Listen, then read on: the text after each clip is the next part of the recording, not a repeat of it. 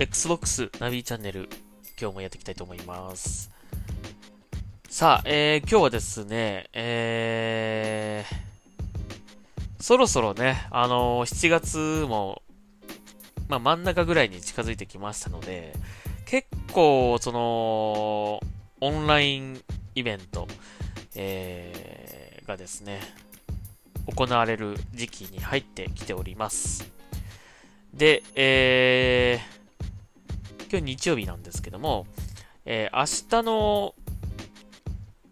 早朝ですね、えー、に、UBI さんの、えー配信イベントが行われます。だったと思います。ちょっと待ってね。今調べるからね。そうですね。えー、行われますね。はい。えっ、と、7月の13日朝4時からですね、UBI ソフトフォワードという、えー、イベントが行われます。で、そこで、えーまあ、新作が発表されるのではないかなと、えー言われておりますが、えーこの間、前回だったかな、お話しした通りに、あのすでに、フライングで、えー情報がね、出てしまったということで、ファークライ6ですね。えーこれが、もうすでに、えー映像もちょっと出ちゃってまして、えー せっかくね、このイベントで初お披露目となる予定だったと思うんですけどもね。はい。えー、まあ、バレてしまいましたということで。えー、まあでも、楽しみですね。ファークライシリーズ最新作。で、これ昨日ね、あのーなんか、ブレイキングバットに出てきた人に似てるなーって話したと思うんですが、あの、実はね、本当にそうなんだそうです。えーブレイキングバットとか、あと今ネ、ネットフリックスで配信されてるベターコールソウル、えーこれに登場する、あのーチキン屋さんの、あの、ガスっていたじゃないですか。えー、グスタボ・フリング。うん。あのね、すごくこう、冷静な悪役って感じの人なんですけども、この方がですね、えーこの、この俳優さん、ジャンカルロ・エスポジートさん。ちょっと読みにくいな。えージャンカルロ・エスポジートさんっていうね、俳優さんなんですけど、この方が、あのー出演しているんだそうです。この実際ゲームにも。うん。で、この方がそのまま CG となって、えー出てたということらしいんですね。うん。で、そういえばね、あのーファークライ3だったかな。えーそのボスの役やってた人も、確かこの、えーブレイキングバットに出てた俳優さんだったと思います。ということで、あのー本当のね、俳優さん。そして、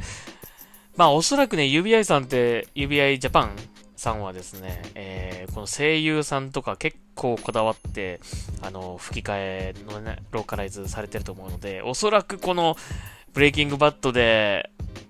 このガスを演じた俳優、あの声優さんに声をやってもらうんじゃないかなという気がしてるんですけども、えー、楽しみですね、この辺の情報もね。で、噂によると、これ、その、誤って、その、香港の PS ストアに出ちゃったらしいんですけども、えー2月、2021年の2月18日発売の予定だそうです。その、ストアページに出てたのがね。はい。だからまあちょっと来年ですけども、まあ割と UBI のタイトルってね、あの年末に、年末手前に出るやつと、あと、年明けて2月3月ぐらいに出るやつとっていうね、大体その、2つのその、なんかこう、発売する時期っていうのがなんかね、UBI といえばという感じするんだけど、えー2月の18日予定だそうです。2021年ね。はい。えーまあこれはでもまたあの、そのね、明日、明日というか、えー明日か、明日の朝4時からの UBI ソフトフォワードにて、まあ、正式発表されるっていうことなんで、えーその情報を楽しみにしましょうか。はい。まあ、あと、何来ますかね。アサシンクリードの最新作はね、えー、バルハラは、まあ、間違いなく、えー、発表されるでしょうけども、もっと詳細な映像とかね、見せてくれると思うんだけども、それ以外何来ますかね。まあ、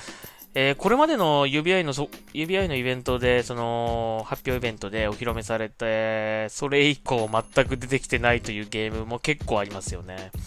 えー、あの、チンパンジーのやつなんだっけな。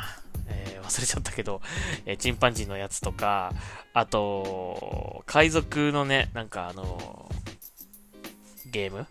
えー、なんかあったと思うんですけど、それも出てないしね。あと、発売延期となってしまった、えウォッチドックスレギオンズだったりとか、レギオンだっけ ?S なかったかな？えー、とか、えー、あとなんかもう一タイトルぐらいあったような気がするけどな。あの、レインボーシックスか。レインボーシックス絡みのなんか、えー、追加コンテンツかなんかあったと思うんですけど、それも延期になってますからね。まあその辺の追加情報なんかも来るんじゃないかなと思うし、まあそれプラス何か新作、えー、来るんじゃないかと言われてますけども、まあ僕個人的に来てほしいのはやっぱりね、えー、スプリンターセールですかね。スプリンターセルの新作欲しいですね。そろそろね。まあ毎年言ってますけどね。うーん、でもなんか難しいのかな、やっぱりね。トム・クランシーさんがいないんで、シナリオ誰が書くのって感じだからな。だからこれまで出てきたその UBI のね、そういうトム・クランシーシリーズはね、割とこう自由度の高いオープンワールドなゲームっていうのが多かったりとか、あとまあ対戦のね、対戦ベースのゲームだったりとか、ちょっとこう、ストーリーにあんまりこう重視してない感じのものが多かったかなという感じ。まあ割と、ゴーストリコンの1作目と、1作目じゃねえや、前作とかね、ワイルドランズとかは、まあまだ良かったけどね。でも、2、2じゃねえや。2じゃねえよな。えー、ゴーストリコン、ブレイクポイントのシナリオとかはもう正直あんまり覚えてない。もうクリアしたけど。うん、だから全然なんか入ってこなかったと思う。うんなんかね、ボスに、あの、俳優さんとか、起用した割には、いまいちだったなって感じしましたけどね。もうちょっとそのキャンペーン楽しめるゲーム、まあ、指合いってもともとそういうゲームがね、こう得意なはずのゲーム制作会社って感じしてたけど、最近、ちょっとそのオープンワールド寄りに自由度の高いものとか、あとまあ、なんだろうね、その面白さは皆さんで作ってくださいみたいな感じのゲームが多いので、うーん、まあ、そうなっちゃうともうね、そうやってる人が楽し、楽しさを作ってるっていうか、だけになっちゃうので、もうちょっとその UBI から初のこう、面白さをちゃんとこう提供するっていう感じのものを出してほしいなという感じがしますね。だからその辺、やっぱりキャンペーンのあるゲームとかをちゃんと作ってほしいなというふうに思いますね。まあ、その一つがファークライ、え6は期待できるとこなんですけどもね。うん、はい、えー、ということでした。あとはですね、まあ、これが、まあ、明日の早朝なんで皆さん頑張って 朝早く起きて皆さんでこれチェックしましょうね。はい。じゃあ、そんなところで、一旦、ここまでにしましょうかね。はい。じゃあ、あとはまた Twitter から、えー、情報を拾っていきたいと思います。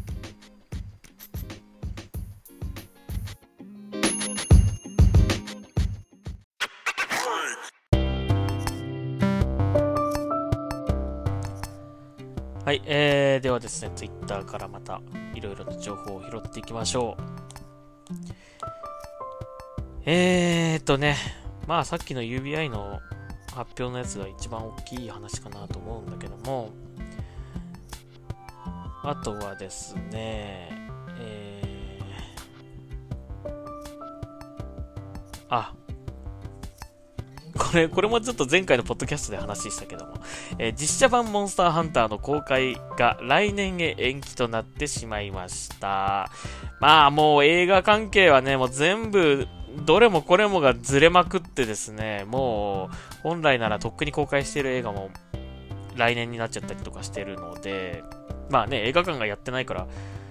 あ、しょうがないんですけども、まあ割と今はまた映画館ね、再開してきて、新作も上映するようにはなったけども、まだまだ、えー、いろいろとこう、制限があったりとかね、席の数に制限があったりとかしてますけどもね、だからそういう時にあんまり新作の上映してなんか滑っちゃったら嫌だなっていう感じなんですかね。うん、なるべくベストな状態で見てもらえるようにしたいっていう感じなんだと思うんだけどもね。はい。えー、まあこのモンスターハンターという実写映画がですね、延期になってしまって、えー、アメリカでは2021年4月23日だそうです。国内向けの発表はまだありません。えー、まあでもこれ、前回も話したけど、アキラを見に行った時に CM 流れてたんですよね、モンスターハンターのこの実写の、C、CM が。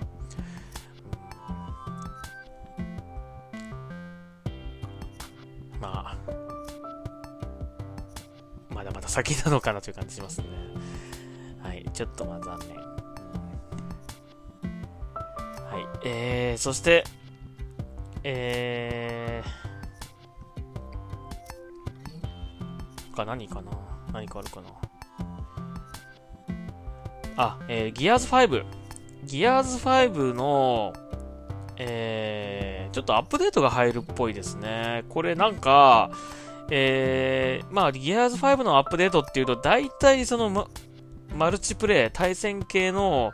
あの、しゅ、なんつうの、バランス調整だったりとか、えー、そういうものが多い、多かったんですよね。で、割とそっちばっかりだったんだけども、今回のアップデートは、PVE のその調整だったり、仕様変更だったりっていうのが多いみたいです。それで、あのー、これ、箱市場のハッシーさんがですね、えっ、ー、と、ツイッター上であのー、訳してくれてるんですけども、えー、例えばマッチング時の難易度を7種類あったのを3種類に変更とかね、えー、初心者、上級者、インポッシブルこれもね、もうだから、なんで7種類もあったのかっていうのは未だによくわからない。これだってね、マッチングしづらいよね、どう考えてもね。うん、えー、になるとか、えー、あとなんだろうな。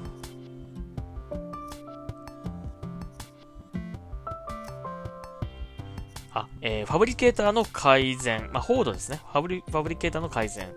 えす、べてのクラスで、すべての武器、そう、設備が購入可能になりました。まあ、これはね、ちょっと賛否あるんですけども、あのー、割とエンジニアやりたい人が、まあ、そのエンジニアの特権として、まあ、自由にその、設備をね、自分の判断でこう作れたのが、まあ、いろんな人がこう、好き勝手に作っちゃえるようになっちゃうので、まあ、それがね、嫌だという方もいるかもしれませんね。うん。ただまあ、武器もね、結構縛りがあったりとかしていたので、あのー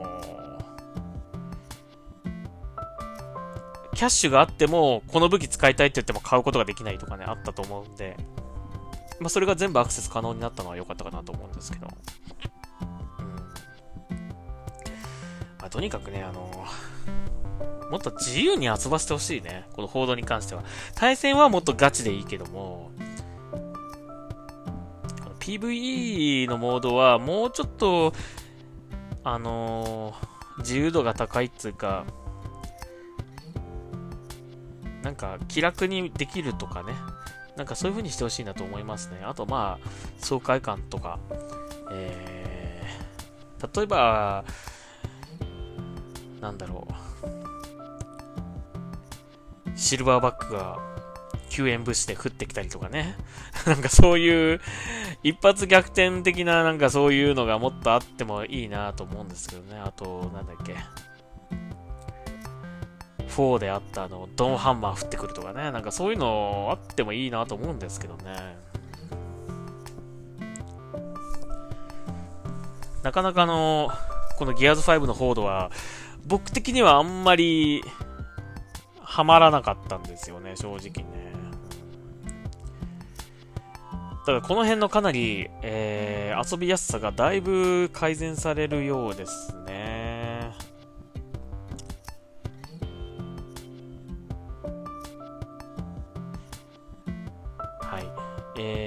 まあちょっとこれ、あの、月曜日に、あの、さらに詳しい情報が公開されるそうなんで、それまた出たら、またちょっと紹介したいなというふうに思います。えー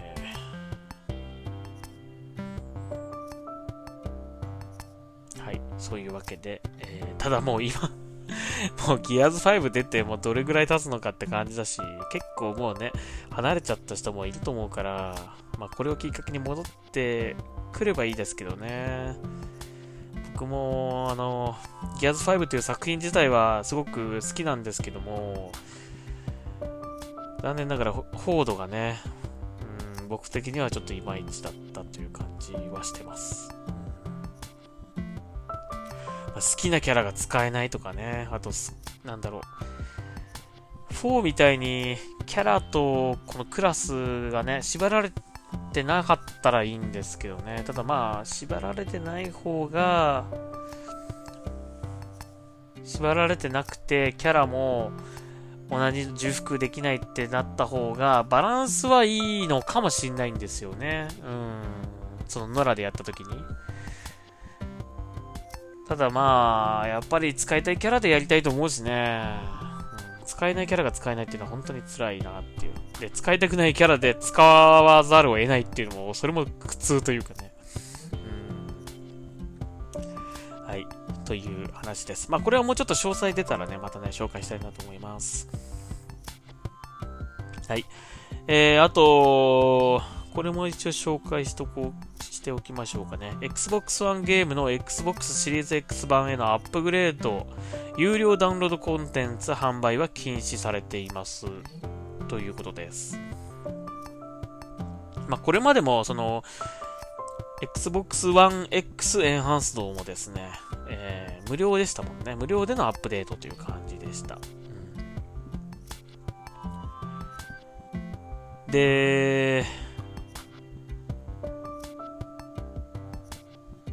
まあ、その、これをやっちゃうと、まあ、有料にしますよね、当然ね。してくると思う。だから、まあ、基本無料無償でやってくださいということなんですが、まあ、メーカーによっては期間限定の、えー、バンドルという形で、えー、リリースするところもありますね。例えば EA さんなんかはそうですね。えー、まあ、その Xbox One のバージョンで、まあ、早期に購入した方を対象に、えー、Xbox シリーズ X 版のアップグレードが無料で手に入るっていうね。はい。えー、そういうのはあるんですけども、あの、アップグレードのみを有料で提供するっていうことはしてはいけないということになっているそうです。だからまあ、EA さんの場合は、これあの、早期に購入すれば、Xbox, Xbox シリーズ X 版が手に入る、無料で手に入るんですけども、逃しちゃった場合、えー、早期に買わなかった場合は、えー、改めて買い直さなきゃいけないってことになるんですかね。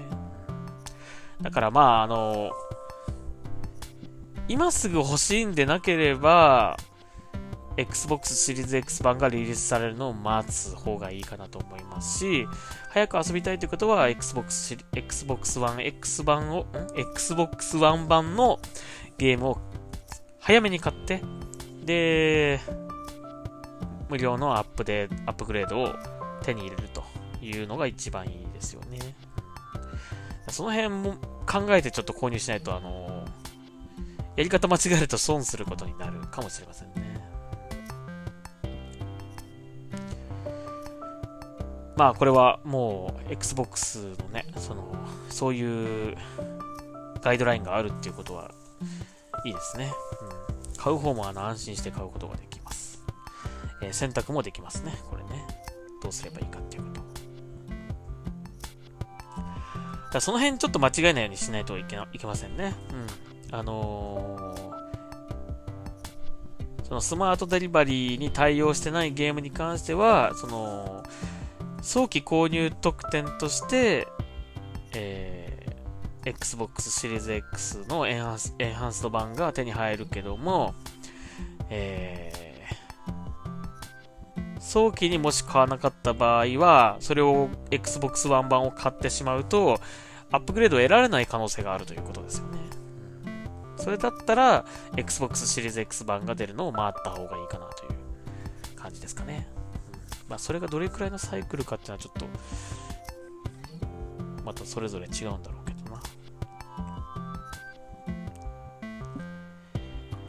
はい。えー、そんなとこですかね、今日は。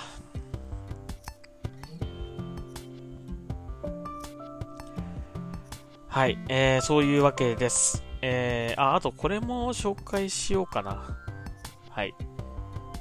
いつも、えー、記事を拾ってます Windows フォンテックさんの、えー、記事な、記事というかね、独自の、えー、ツイッターで、ツイッターですけども、ツイートですけども、アンケートを取ってましたね。はい。Xbox シリーズ X の価格はどれくらいだと予想していますかという、えー、アンケート。えー、39,800円税別、えー、そして49,800円税別、59,800円税別、69,800円税別と4種類ですね。えー、っとですね、僕はですね、願望を入れて、願望を入れて49,800円税別ぐらいではないかと、ちょっと想像、予想しました。ただ、実際的にですね、相当やっぱり、あのー、スペック的には、10万でも安すぎるだろうぐらいな、えー、ものになるようなので、やっぱりそれなりにするんではないかと、えー、結構思ってる方が多いような気がします。えー、なので、えー、59,800円が一番多かったということですね。でもほとんど僅差ですね。この6万円か5万円かっていうのね。で、7万円ぐらいするんじゃないかと思ってる人もそれでも2割います。うん、だからやっぱそれぐらいの値段でも、ま、おかしくはないと、えー、思ってる方が多いということですかね。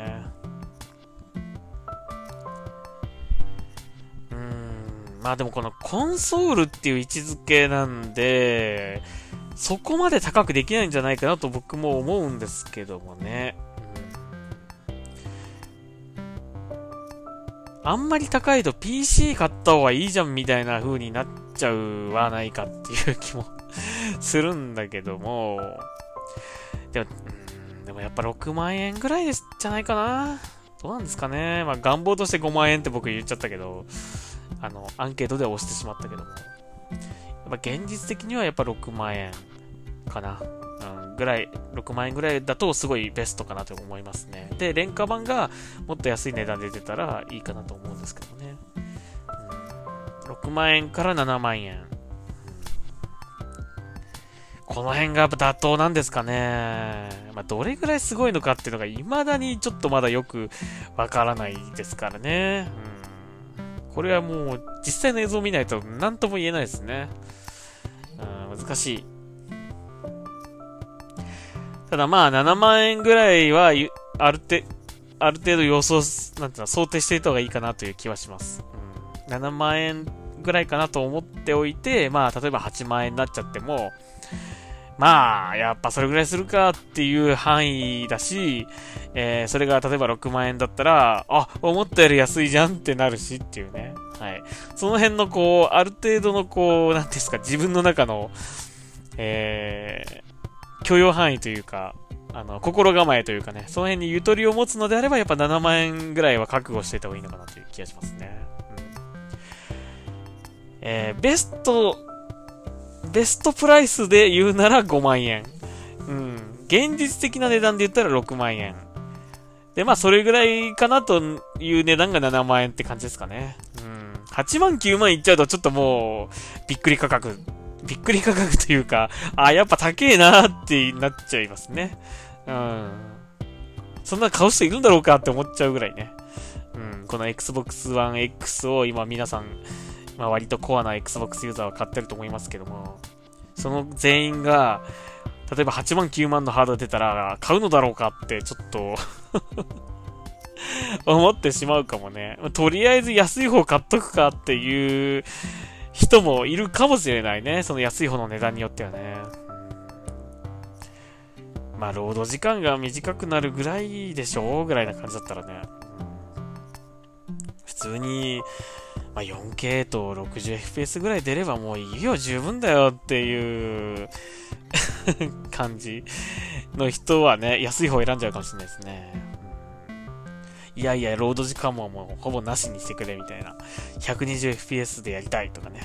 えー、そういう人はまあもちろん、このシリーズ X を買うと思いますけども。まあどうなるんでしょうか。ちょっとこの辺もあのー、これも先にね、Windows 4、Windows フォンテックさんがやってしまいましたけども、まあ、僕もあの、Xbox の、その、